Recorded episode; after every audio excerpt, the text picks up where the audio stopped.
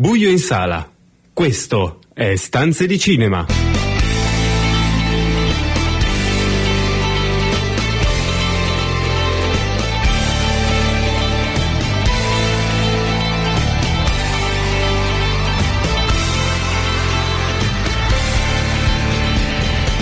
Benvenuti a una nuova puntata di Stanze di Cinema, il programma che vi racconta i film di nuovo in sala e in streaming, tutte le novità da Hollywood a Cinecittà, il box office e l'universo delle serie TV. Io sono Marco Albanese, con me ci sono come sempre per questa puntata Carlo Cairoli. Si riapre, ciao a tutti. Ciao Carlo e Daniele Valsecchi, tutti in collegamento. Sì, sì, sì, contento. La prima notizia, Carlo, è proprio sulle, nella- sulle riaperture. Nell'introduzione è proprio sulle aperture. Ovviamente è una notizia che coinvolge un po' tutti questa, questa settimana eh, in, in- in tutta, in tutta Italia, al di là delle, delle regioni rosse. Ovviamente anche il cinema è coinvolto. Sì, dal 26 dovrebbero riaprire anche le sale, se non sbaglio, nelle- con le limitazioni di posti, con tutta una serie di, di- di problematiche all'ingresso, poi dopo eh, le approfondiremo nei- nei- nelle prossime puntate. Comunque dovrebbero riaprire con eh, un'offerta già abbastanza interessante e varia perché il 26 la Lucky Red lancerà Mank di David Fincher, se non l'avete visto eh, su Netflix avete l'occasione di vederlo al cinema dove ovviamente il suo meraviglioso bianco e nero sarà ancora più eccezionale. E, e il 29 aprile eh, uscirà il film, il primo film di oggi, di cui parleremo appunto eh, tra, tra qualche minuto, Bad Luck Banging or Looney Porn, l'orso d'oro del Festival di Berlino, mentre invece sempre dal 29 troverete in sala anche una donna promettente di cui vi abbiamo parlato qualche puntata, qualche puntata fa. Poi ovviamente eh, dovrete verificare nei, nei cinema che saranno aperti nelle vostre regioni le- la programmazione giornaliera settimanale. Sì, sarà una ripresa un po' lenta, però è anche la settimana giusta perché questo weekend, in particolare notte per, per noi in Italia, ci sono gli Oscar. Sì, eh, la cerimonia domenica notte, lo dicevi tu, eh, grande, il più candidato, come abbiamo detto è Mac, 10 candidature, ma il grande favorito è Nomadland di Chloe Zhao. Che ha vinto praticamente tutti i premi. Fino ad c'è, c'è bagarre diciamo più, più interessante per i premi degli attori, soprattutto quello della miglior attrice. Quindi questo lo, lo aspettiamo, lo aspettiamo nella notte tra, tra domenica e lunedì, come sempre su Sky, probabilmente anche sulla 8. Non ho ancora visto le pubblicità, ma è poi possibile. ognuno di noi ha i suoi protetti, poi pensando agli Oscar. Magari nella Ah, seconda certo. parte ci lanciamo in un bellissimo Toto Oscar. Assolutamente, e poi ovviamente daremo grande spazio agli Oscar nella, nella prossima puntata con le, le nostre considerazioni. Altra buona notizia, una sfilza di buone notizie oggi è eh, la, la conferma che uscirà a Natale, eh, immaginiamo nei cinema, speriamo, il nuovo film di Paul Thomas Oh Anderson. sì, assolutamente una bella bella notizia. Il nuovo film di Paul Thomas Anderson, di cui non si conosce ancora il titolo, uscirà negli Stati Uniti in poche sale come succede di solito in Limited Release il 26 novembre e poi a Natale in tutto il paese. Il film sarà prodotto da MGM, Brown Creative Peculiar Film Company e eh, per ora appunto ci dicevo non si sa ufficialmente praticamente nulla se non che sarà ambientato nel sud della California negli anni 70 con molti elementi diciamo presi proprio dalla vita di Paul Thomas Anderson, dal suo percorso autobiografico fondamentalmente. Non si sa neppure ufficialmente eh, il cast è composto anche girate delle foto diciamo rubate dal, dal set quindi si sono, si sono visti alcuni dei protagonisti in realtà si sanno eh, tra cui Bradley Cooper, Andy Safdie, eh, Cooper Hoffman e Anna Haim. Ovviamente per noi distanze di cinema Paul Thomas Anderson è uno dei nostri protetti da sempre quindi abbiamo una grande aspettativa per questo Natale Ci spostiamo dagli Stati Uniti perché è lì che, saranno, che inizieranno le riprese del, del nuovo film della saga Mad Max. Questa volta il capitolo avrà come titolo Mad Max Furiosa. Sì, Furiosa come sapete era il personaggio interpretato da Charlize Theron in, eh, in Fury Road, che questa volta avrà a sua disposizione un film intero, ma non sarà Charlize Theron a, a interpretarlo, sarà invece la regina degli scacchi, ormai identificata così, Anya Taylor-Joy, nel cast anche Chris Hemsworth, un altro australiano famosissimo, eh, il, il Thor del- della serie della Marvel e Yahya Abdul Mateen II eh, che, che era eh, il dottor Manhattan in, in Watchmen. Quindi tutti eh, personaggi e attori abbastanza giovani ma molto conosciuti c'è stata in questi giorni una conferenza stampa addirittura congiunta tra il cast, gli attori e il governo australiano, perché questa è la più grande produzione eh, che sarà girata in Australia di sempre.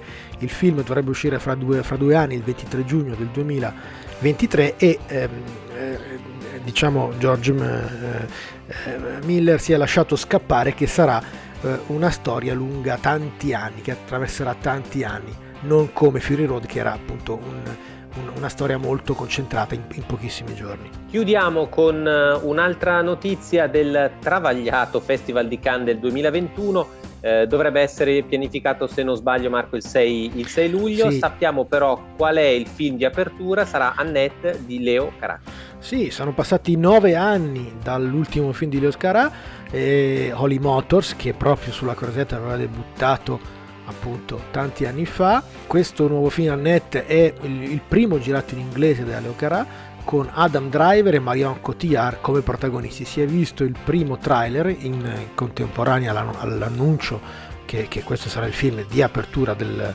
della 74esima edizione del Festival di Cannes, vi invitiamo a recuperarlo sul nostro sito. Chiudiamo con questo primo blocco di news di questa puntata di Stanze di Cinema con una canzone, ci andiamo a ascoltare una delle canzoni candidate agli Oscar e poi arriva il primo film di oggi che hai anticipato, è Bad Luck Banging or Looney Porn.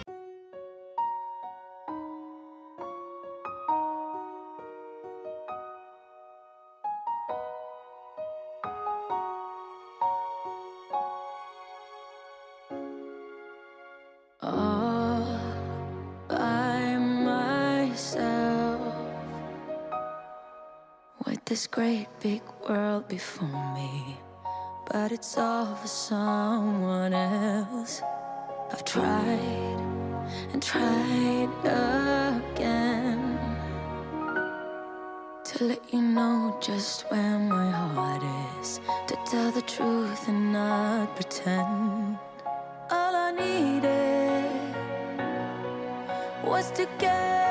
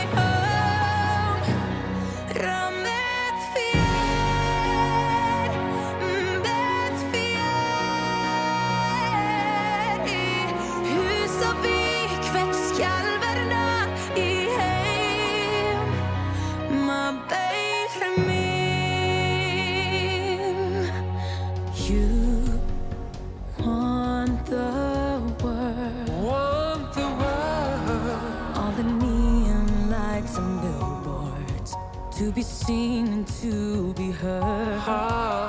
And I followed you. But now I know what makes me happy. And I can tell you feel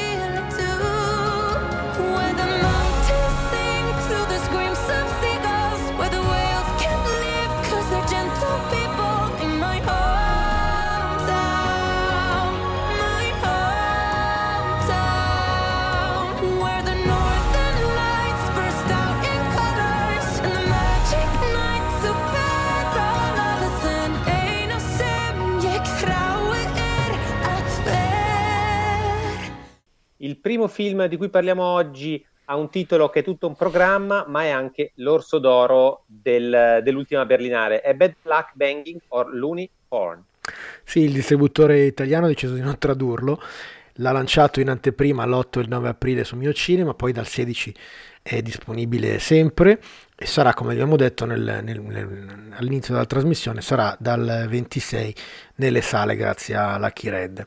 È il settimo lungometraggio di Radu Giude, uno dei, dei più interessanti giovani autori della nuova rumena, l'orso d'oro della- dell'ultima 71esima Berlinare, purtroppo tutta eh, online ed è, eh, secondo il sottotitolo del film, la parodia di un film popolare.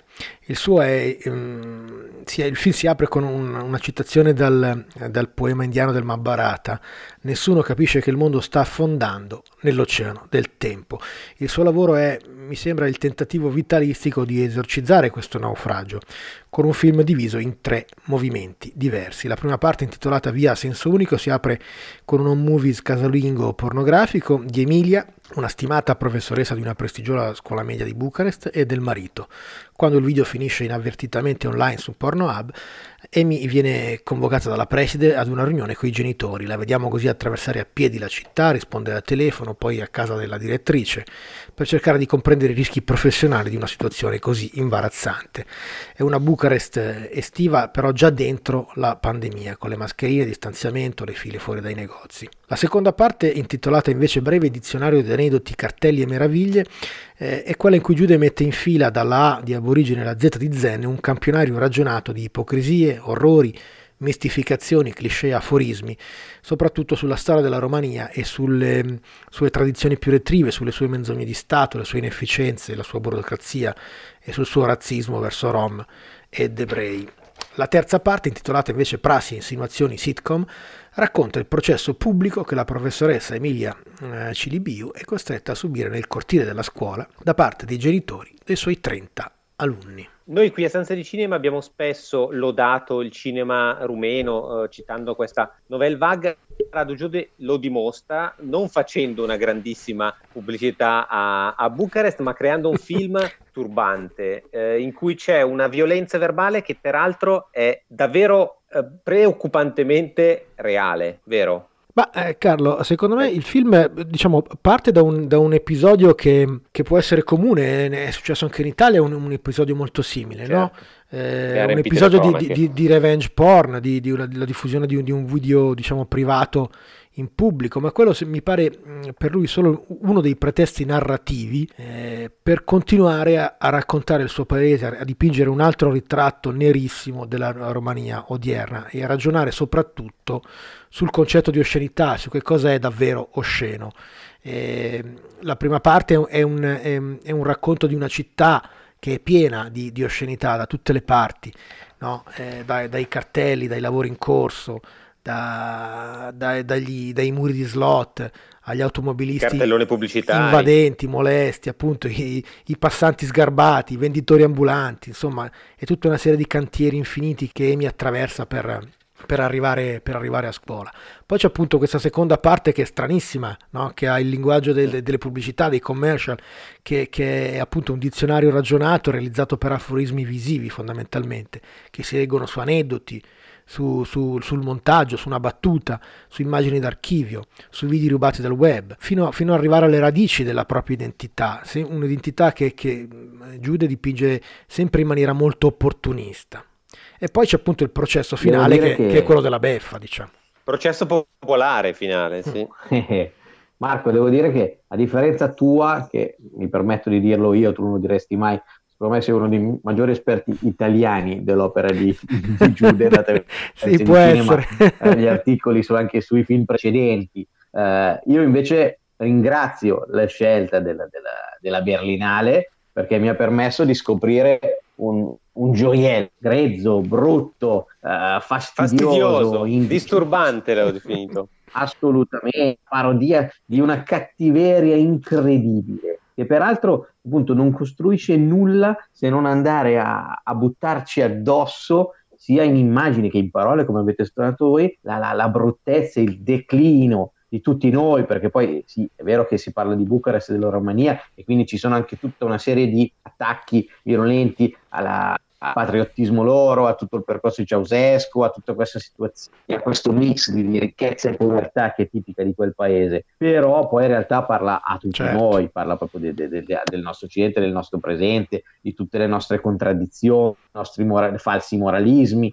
eh, in realtà del, del, delle nostre cattiverie e lo fa veramente con una forza incredibile. Se voi pensate, mh, mm, certo non è un film facile, non è un film usuale, però scorre con un ritmo e una forza incredibile. È chiaramente un film difficile non per tutti, anche solo per il fatto che eh, le scene po- sono vere scene pornografiche, tanto, certo. per, tanto per darvi un'idea. Sì Però poi accanto a questo aspetto c'è invece tutto un, un mondo surreale che è veramente fo- forte. Il processo, quello, processo, il processo popolare.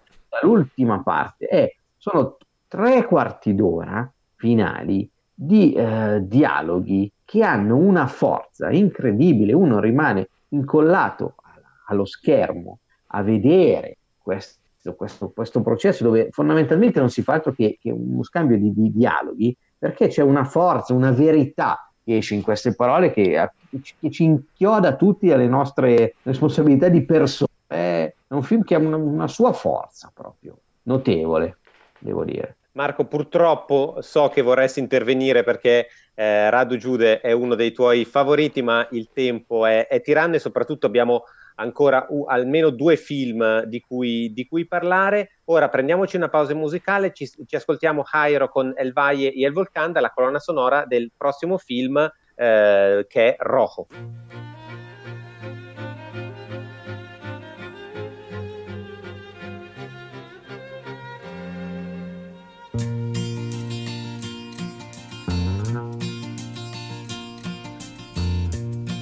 Correr hacia el mar, vistiéndonos de sol. Para tener y prestar niñez del corazón. Para jugar a inventar el mundo de una flor, somos dos, somos dos. La eternidad es hoy, la eternidad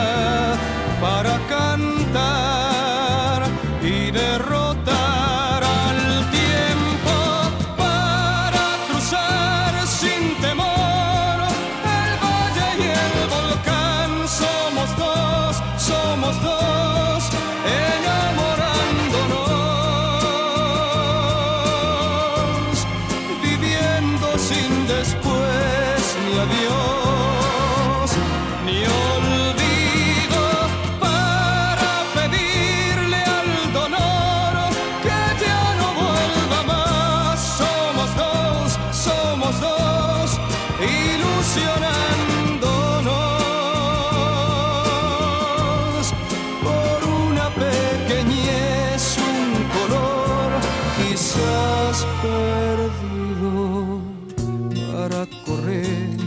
hacia el mar vistiéndonos de sol.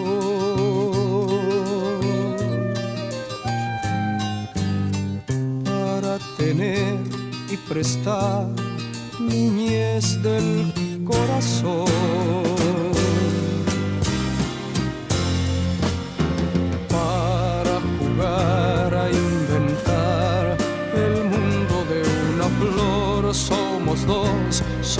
Dos, la eternidad es hoy, la eternidad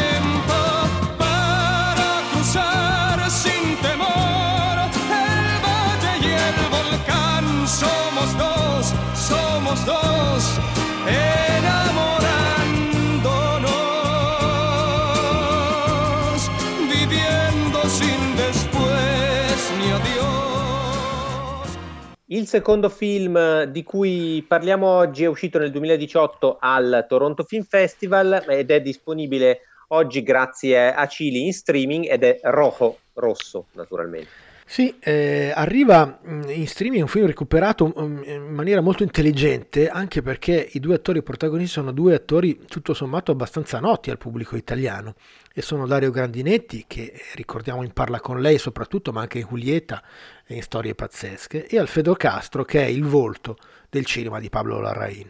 Il film comincia in una villetta moderna da cui escono diverse persone portandosi via chi un televisore, chi altri oggetti, qualcuno addirittura con una carriola piena di cose.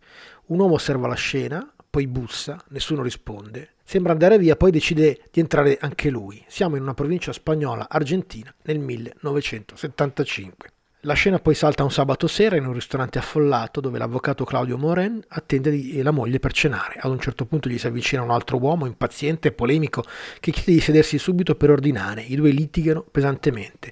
Quando poi l'avvocato esce finita la cena se lo ritrova di fronte all'auto. L'uomo misterioso spacca uno dei finestrini, poi vengono le mani.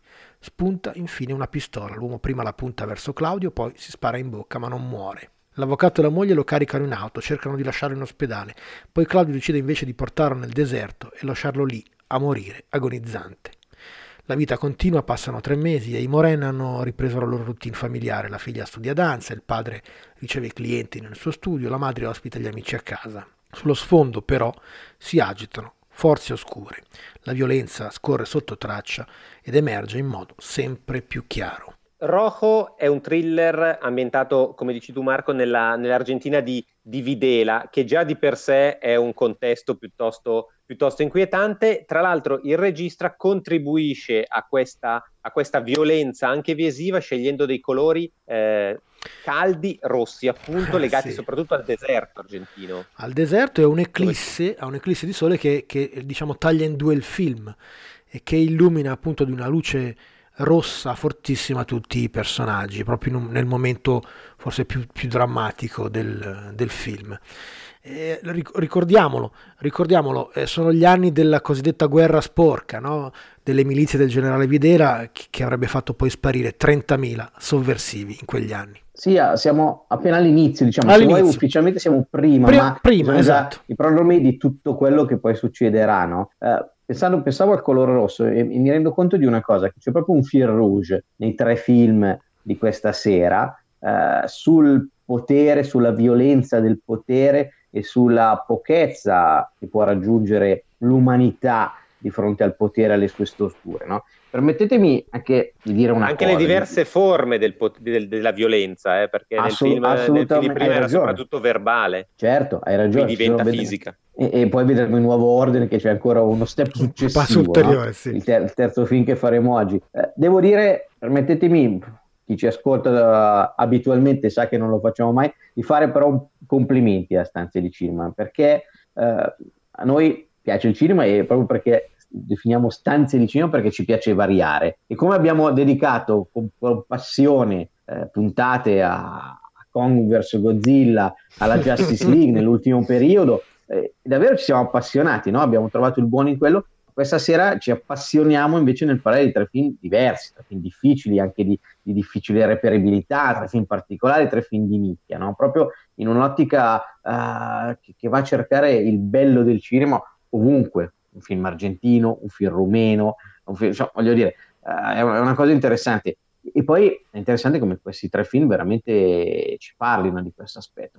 La prima scena di, di Rosso già racconta tutto, ah, no? sì. questa villetta inquadrata, con le figure che passano, l'uomo che bussa e poi entra quando nessuno, quando nessuno si accorge, anche lui ruba, porta via. Il fatto che nessuno si preoccupi sostanzialmente di chi comincia a sparire, delle cose che succedono, ma ognuno pensa al suo piccolo interesse, a difendere il, il suo piccolo orticello e solo dopo poi le cose appaiono e, e, e la violenza però da qualche parte poi deve uscire. Ancora una, volta, ancora una volta quanti legami con l'attualità. Ah, assolutamente Carlo. Ah, ah assolutamente sì. Una cosa devo dire che mi ha molto impressionato in questo film, eh, non l'abbiamo raccontato, ma diciamo la famiglia del, dell'uomo che, che, poi, che sparisce all'inizio del film incarica un, un, investigatore famosissimo, eh, che, che, è famosissimo anche per le, le sue pre- presenze televisive, si chiama Sinclair, di, di, di risolvere il caso. Che è un po' il tenente Colombo, proprio anche come approccio. Bravo, il tenente Colombo. Ma la cosa incredibile è che Sinclair eh, risolve il caso in un attimo, perché tutti, perché tutti sanno, tutti hanno, in quella notte oscura in cui questa persona sparisce, in realtà tutti hanno visto, tutti sanno chi è il colpevole, tutti lo aiutano e in un attimo Sinclair arriva alla verità e, e potrebbe inchiodare il colpevole, ma eh, il, il senso di giustizia si è completamente perduto, no? è un, è un tempo diverso in cui le responsabilità personali non contano più, conta che ognuno sia chiuso a casa sua, eh, tranquillo nella propria famiglia e, e, e, nessuno lo disturbi. E così appunto le persone cominciano a sparire, le case si svuotano e le responsabilità personali svaniscono di fronte a, a quelle politiche. È un film veramente, io l'ho trovato veramente inquietante da questo punto di vista, molto molto interessante, molto moderno, molto adatto anche ai nostri tempi. Vi invitiamo a, ad andare a vederlo, è disponibile come dicevamo su Cili. Chiudiamo questa prima parte di Stanze di Cinema con un'altra canzone tratta dalla colonna sonora di Rosso e poi torniamo con tante news, l'ultimo film di oggi e ragazzi di Dark Mirrors.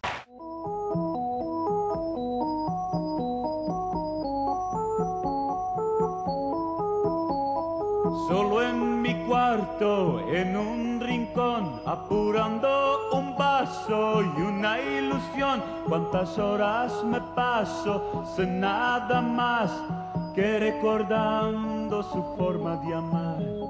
Somos amigos desde niñez y por eso te pido, ayúdame esta noche contigo.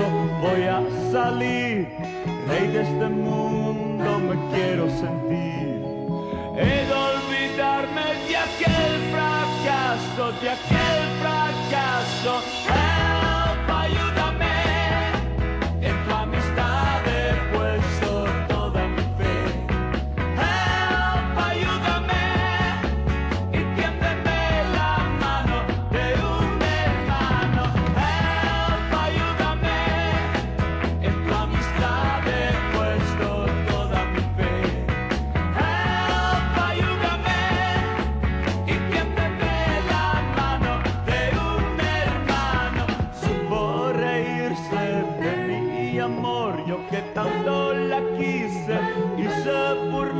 Ya pasé días tristes, ahora cambié. Tu compañía me hará un bien. Somos amigos desde niñez y por eso te pido, ayúdame esta noche contigo. Voy a salir, ley de este mundo me quiero sentir. De olvidarme de aquel fracaso, de aquel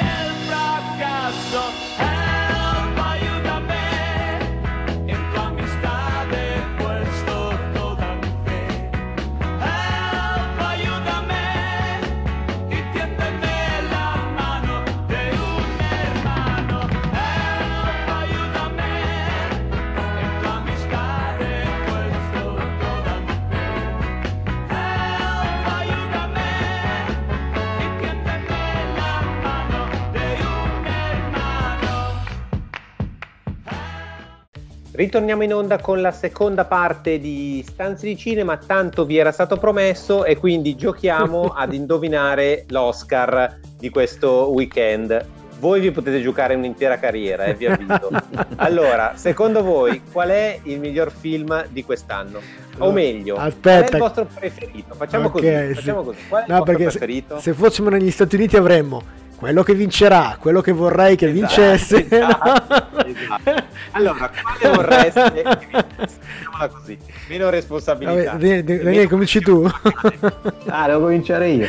Allora, allora secondo me ti frego perché io dico Manche come, come Ok, miglior film. Allora io sono fregato e ti dico, guarda, eh, io direi invece Promising Young Woman. E Spariglio. invece io sostengo, so che voi non, non sarete d'accordo, ma io sostengo Nomadland. Mi è non ne abbiamo Ok. ancora parlato, però l'abbiamo già visto e mi è piaciuto moltissimo. Hai già vinto, Io Carlo. vi anti- esatto, vi anticipo Esatto, facile allora. migli- miglior film straniero che per me è Another Round. Sì, su quello penso Ah, che beh, siamo, siamo sì, abbastanza è concordi facile anche per- noi. è facile per sì, tutti. sì, sì. Miglior, miglior regista, Marco stavolta? Sono, sono in difficoltà, però eh, eh, tra quelli che sono candidati certamente c'è un grande regista che ancora non ha vinto l'Oscar ed è David Fincher. Eh sì. Concor- concordo anch'io. Tutti e tre. Però devo dire, devo dire che in realtà rispetto a- ad altri anni, eh, in realtà mi sembra che il novero di, di buoni film eh, tra cui pescare, perché devo dire che anch'io Promise Me è una, ad esempio, lo Sì. vedrei bene, anche Sound of Metal l'ho trovato un ottimo Certo. film, eh, di Minari ho trovato delle cose buone, lo stesso Nomadland assolutamente, Certo. adesso non ne parliamo poco perché è talmente nominato che ti sembra di esagerare, però ci sono, sono tanti, eh, par- parecchi buoni film. Io penso che ad esempio ne, ne parlavo fuori onda con Marco, eh, il processo di Chicago 7 proprio per il fatto di essere un film da un certo punto di vista più facile, tradizionale, potrebbe essere una sorpresa, eh. ci, sono, ci Certo. sono- sono tante soluzioni. mentre ovviamente tra, gli, tra i registi la grande favorita, noi votiamo tutti per, per Fincher, ma la grande favorita è Chloe, Chloe Zhao. Chloe Chloe Zhao. Eh, avete citato Promising Young Woman, per esempio, è l'attrice di Promising Young Woman, secondo me la migliore di quest'anno, che è Carrie Mulligan. Per me è di gran lunga, onestamente, devo essere sincero, proprio anni luce rispetto alle altre. Sono Però- a- assol- assolutamente d'accordo. In questo caso dico anche speriamo che non vinca la Kier. Ma credo che la favorita sarà Francis McDormand. Eh, potrebbe essere, sia- potrebbe- però c'è gara, lei- eh, c'è gara. Vero, Secondo me- ultima domanda eh, per, per Daniele, miglior attore. Ah beh, io metto Sasha Baron Cohen, eh, proprio di me, no, eh, lì siamo lì, no, lo metto ovunque, io lo metto anche dove non c'è. Diciamo che lo metto Vabbè, non protagonisti. C'è tra i non protagonisti, sì. No, allora devo dire, io tra i migliori attori certamente trovo che, che Hopkins sia stato straordinario, è un film di cui parleremo magari nelle prossime settimane quando e speriamo se uscirà anche in Italia, si chiama The Father, eh, ma certamente il favoritissimo è Chadwick Boseman per il suo ruolo, l'ultimo suo ruolo, quello di Ma Rainey's Black Bottom. E vedremo settimana prossima chi l'avrà, l'avrà vinta. Facciamo tempo a dare ancora un paio di, di notizie un po' più garrule, più leggere. Uno è che è tutto pronto per iniziare la produzione del sequel di Spider-Man, un, un nuovo universo, il, film, se- il seguito del film che ha avuto un grandissimo successo nel 2018, film d'animazione. È un film che, che noi a Stanze di Cinema abbiamo amato Beh, tantissimo. Bellissimo. eh, che, aveva, che peraltro hanno amato in tanti, eh, perché Eh, sì. ha vinto sia, la- sia il- per il pubblico che ha vinto anche l'Oscar per la migliore animazione. E tornerà con un sequel, eh, sempre scritto dallo stesso gruppo, Lore, Miller e Callahan, e invece con un trittico di nuovi, di nuovi registi. mm, Dos Santos, Ken Powers e Justin Thompson che eh, in realtà sono, sono figure interessanti perché eh, Dos Santos e Thompson hanno già lavorato, diciamo da un certo punto di vista, tutta una serie di animazioni che si avvicinano a questo mondo supereroico come Justice League, Teen Titans e Voltron e Ken Powers invece ha co-diretto niente po' di meno che Soul e ha scritto One Night in Miami, quindi comunque nomi, nomi di peso per un sequel che effettivamente ha una responsabilità come gli stessi, loro stessi hanno ammesso di, partire da un grande film iniziale. Restiamo nel mondo dei comics. eh, quando si parla di Marvel si parla di grandissimi cast e si sta arricchendo eh, non poco anche il cast della serie Secret Invasion perché è stata confermata questa settimana la presenza di Oliva Colman e Emilia Clarke. Eh sì, eh sì, devo dire che eh, una delle infinite nuove serie che arriveranno su Disney Plus eh, effettivamente pare, pare abbia, avrà un cast veramente sempre più interessante sempre più ricco. Mm, anche perché già il protagonista sa Samuel Jackson come Nick Fury, la, la gente uscito- che ha messo insieme no, nel, nel- nel Marvel Cinematic Universe tutti gli Avengers. Poi sarà Ben Mendelsohn, il- lo Skrull che si, si vede già in Capitan Marvel, insieme a Nadir e appunto eh, sia la Coleman che, che Emilia Clarke. Eh, si vedrà, non si sa nulla ancora sulla, sulla storia, anche se diciamo il nome Secret Invasion è molto famoso perché è stata una sottotrama molto importante di tutta una serie, un periodo intero di fumetti di tutta la Marvel eh, che ha unito e parlando diciamo di, di un'invasione da parte degli Skrull, un'invasione sotterranea da parte degli Skrull che sono alieni mutaforma, lo ricordiamo, quindi possono prendere le sembianze di ognuno e che si scopre hanno preso da anni addirittura da decenni il posto di eh, persone di supereroi della Marvel. Vedremo perché in realtà nella, nella loro prima apparizione in Capitan Marvel ehm, erano quasi i buoni in questo film contro i Kree come cattivi, quindi c'è forse una differenza significativa rispetto a quello che è il mondo scritto delle nuvole parlanti rispetto a quello cinemato. Vedremo. E vedremo, sicuramente poi avremo modo di parlarne anche, anche qui a stanze di cinema. Ora ascoltiamoci Blue Monday che ci farà entrare nel mood dell'ultimo film di oggi che è Nuovo Orden.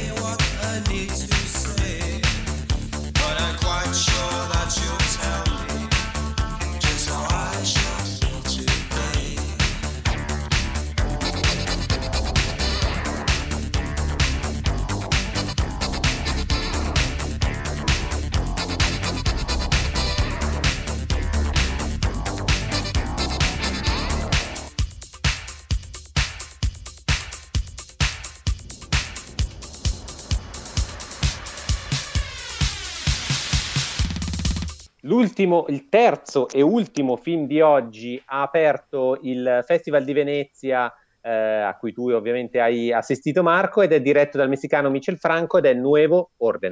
Sì, e ha vinto il, il secondo premio, il Leone d'Argento, Gran Premio speciale della giuria. È eh, un film del, del, quarantenne messicano Michel Franco che di solito eh, porta i suoi film a Cannes, After eh, Lucia, Después Lucia, ha, ha vinto Un certain regard nel 2012 e lì hanno debuttato anche il suo primo film americano Chronic con Tim Roth e eh, April's Daughter nel 2017. Questa è la sua prima partecipazione alla mostra di Venezia. Il film comincia con alcune eh, immagini che anticipano una rivolta imminente. Gli ospedali si riempiono di manifestanti insanguinati e i malati vengono velocemente dimessi per lasciare loro spazio. Tra questi c'è Elisa, un'anziana donna che ha bisogno di un'operazione ad una valvola cardiaca. La sua unica speranza ora è una costosa clinica privata. Il marito Rolando, che ha lavorato una vita a casa di una ricca famiglia borghese, va da loro per chiedere un prestito. Solo che nella grande villa con giardino è in corso il matrimonio della più piccola della famiglia, la 25enne Marianna. Rolando cerca di trovare ascolto in quella giornata così particolare, ma l'unica che sembra disposta a fare qualcosa in mezzo all'ipocrisia degli altri familiari è proprio Marianna, la sposa in rosso eh, che a un certo punto decide addirittura di lasciare brevemente la festa assieme a, Christian, il nipote di Rolando, per raggiungere Elisa e portarla lei direttamente in clinica. Solo che la loro auto finisce in mezzo alla furia dei manifestanti e non basta la premura di Christian che gli offre rifugio a casa sua. Nel frattempo la furia rivoluzionaria si batte sulla festa di nozze, trasformandola in un bagno di sangue come ha clamorosamente spoilerato Daniele già nella prima parte di Stanze di Cinema, anche questo film è di una violenza eh, piuttosto cruda, anche perché è un affresco di un'America Latina e di un Messico in questo caso in particolare, dove ci sono le elite che gestiscono il potere all'interno di oasi dorate, nel, nello specifico certo. questa villa dove si svolge il, il matrimonio che descrivevi tu Marco, e mentre all'esterno c'è rabbia, povertà e violenza. Quindi un altro film, il famoso Fil Rouge che descriveva Daniele, in cui il, il caos la fa da padrone. Ah sì, assolutamente. Marco ha descritto molto bene una sinossi complessa, in un film peraltro velocissimo. Questo film è molto mm. breve e molto secco, arriva con una potenza di, di, un pugno nello stomaco, perché veramente è proprio ha un ritmo incalzante, succedono tantissime cose e e tutte veramente ehm, hanno, hanno una, una, conseguenzialità assolutamente diretta, non, nulla viene sprecato in questo film, è, è veramente, veramente secco, come un colpo di pistola, ha, ha un qualcosa di, di, di, di, veramente importante. Poi c'è da dire, parlando di appunto riflessioni amare sul potere, e Nuove Orden aggiunge un, un, pezzo ancora a quelli di, che, di cui abbiamo parlato prima, perché qui il potere proprio si esplicita nella violenza, violenza da parte, appunto, violenza mh, della protesta che poi diventa uh, da una parte rivoluzione, ma poi ha, come sempre la sua deriva nella violenza gratuita, nel saccheggio, nel sopruso e della vendetta violenza da parte delle forze dell'ordine che quando dovrebbero proteggere in realtà fanno due cose, uno si approfittano delle situazioni e due restaurano il potere a loro vantaggio e violenza come, come, dicevi tu prima, da parte delle classi dominanti nelle, grandi e nelle piccole situazioni, perché qui si mischiano la, la, storia con la S maiuscola e quella con la S minuscola, non dando speranza da nessuna parte. Eh, sì, Marco, Daniel... anche tu ovviamente sì. hai, hai, avuto modo di vedere il film certo, a sì, Venezia. Sì, Carlo, è un film certamente molto forte, molto controverso perché eh, noi ne abbiamo raccontato un pezzo, ma come, come, come, diceva Daniele, la rivolta viene utilizzata, sfruttata, si trasforma, viene, eh, viene, viene invasa da un altro contropotere che, che, che la trasforma in una, in una dittatura persino più violenta e tragica per tutti che, che non fa prigionieri, anzi ne fa e li sfrutta. Eh, onestamente in cui pezzi dello Stato deviato eh, escono da qualsiasi garanzia costituzionale e democratica. È davvero un film eh, che turba anche questo. Eh, eh, perché Franco porta all'estremo, eh, no? sì, questo porta all'estremo. Di, di, di, avere a che fare con questa distopia, con questa fantasia, se vogliamo. Certo. No? Quindi eh, non Ma... ha interesse, a differenza ad esempio di Rosso, nel raccontare anche la storia vera o nello certo. stesso no, no, eh, si univa invece alla verità storica. Invece lui va oltre, però certamente questo, questo, questo suo modo di raccontare eh, parte dalla, dalla, realtà delle situazioni, per questo fa sempre, forse ancora più male. È sempre un po' il suo stile, devo dire, che spesso in passato è stato molto criticato, no? partire da un contesto realistico e plausibile, eh, da, da, relazioni personali e familiari in un certo senso tradizionali, e poi sovvertirle radicalmente, portandovi scompiglio, violenza e, e anche una buona dose di cinismo.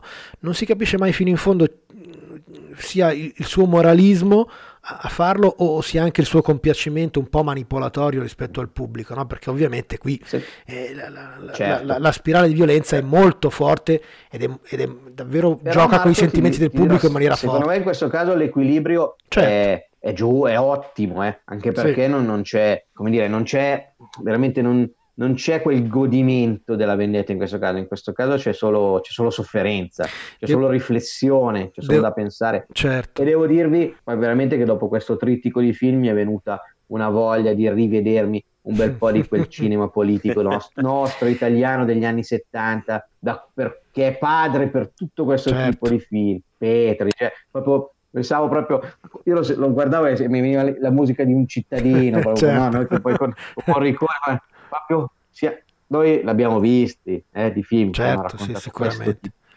Rosi, Petri, Germi, sicuramente. Eh sì. Eh sì. Chiudiamo questo terzo e ultimo film per oggi di Stanze di Cinema. Io vi ricordo che lo trovate disponibile in streaming su I Wonderful My Movie. Ora ci prendiamo una pausa musicale, poi arriva Dark Mirror con la serie The Investigation. I believe submarines underneath Saw the flags, Japanese. No one will believe me. Ran back to the town bar and I told the people how I'd seen a submarine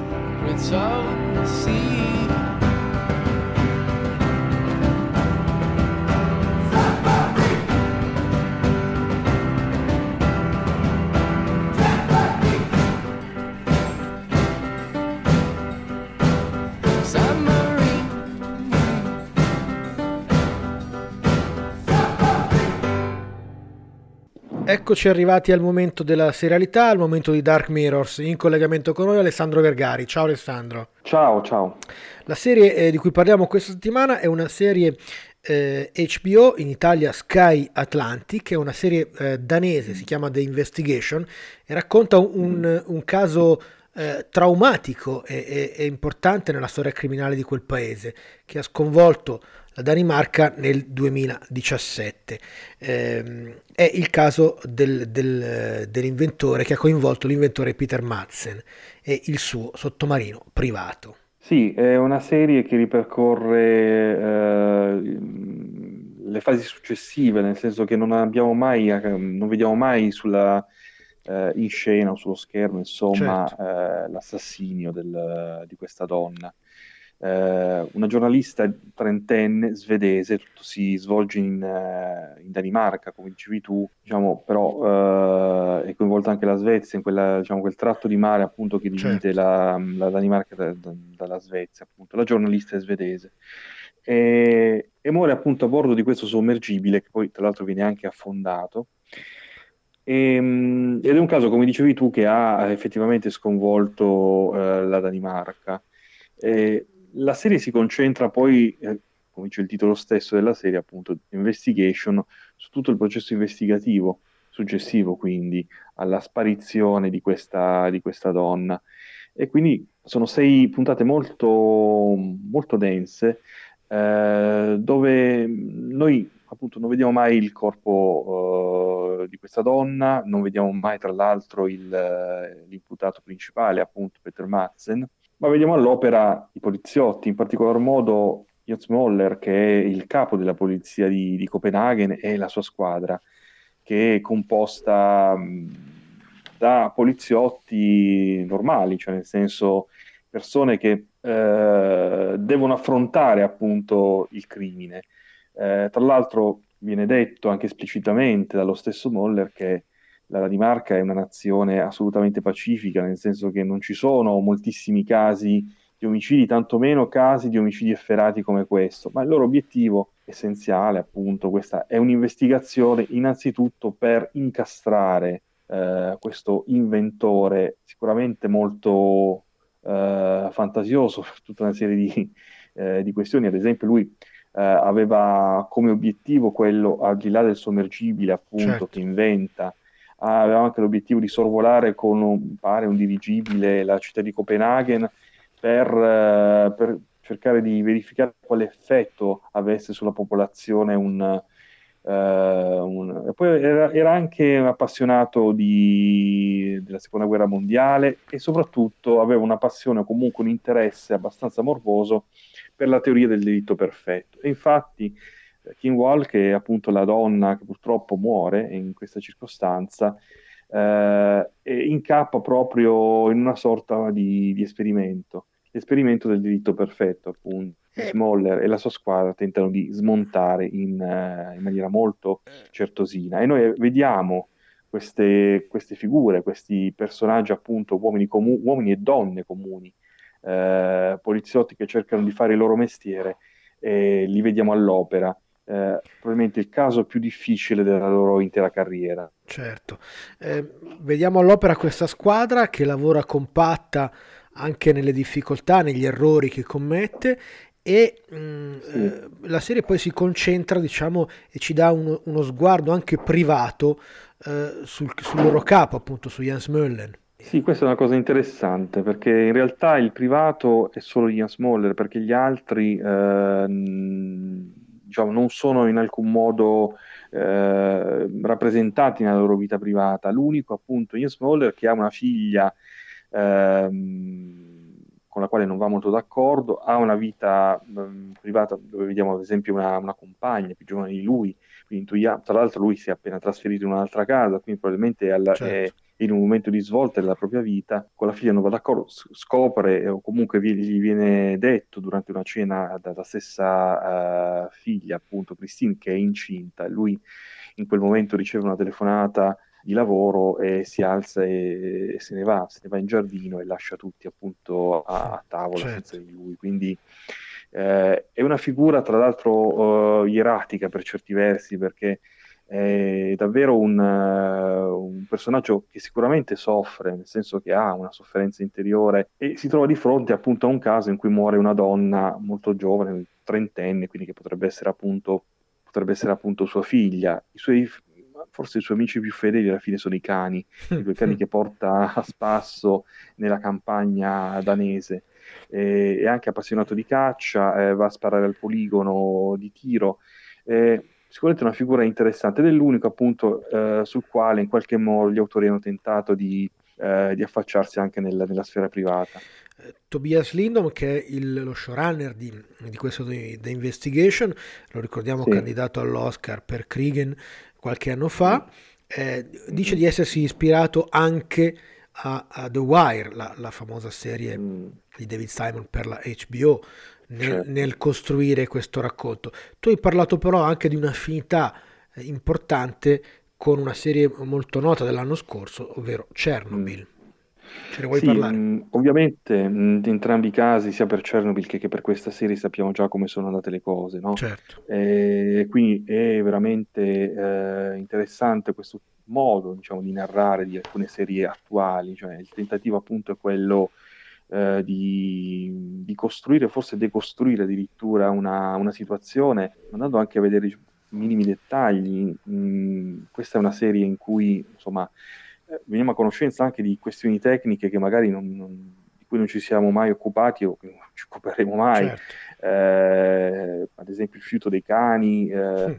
perché in una nazione si usano determinati cani per fiutare i cadaveri, in altre no, eh, le correnti, come agiscono le correnti un, nel caso in cui un corpo sia rimasto in mare, insomma, sono, mm, per questo lui cita The Wire giustamente, perché comunque il tentativo è sempre quello un po' sociologico, se vuoi, certo. di, eh, di, di, verificare come lavora una squadra, in questo caso appunto una squadra di investigatori, eh, attorno a, ad un caso e quindi chiamando in causa tutte quelle, quelle, figure anche professionali e quelle metodologie, quelle pratiche eh, della professione appunto che, mm, che, magari in altre serie o eh, che hanno un taglio differente non, non, vediamo perché non sono in alcun modo eh, riprese insomma certo, nella, certo. nella, narrazione.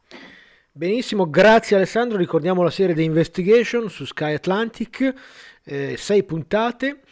Eh, per questa settimana è tutto, vi aspettiamo fra sette giorni e per la prossima puntata e quando volete su stanzedicinema.com, su Facebook, Twitter e eh, nostri, sui nostri podcast su Spotify e sulle altre eh, app.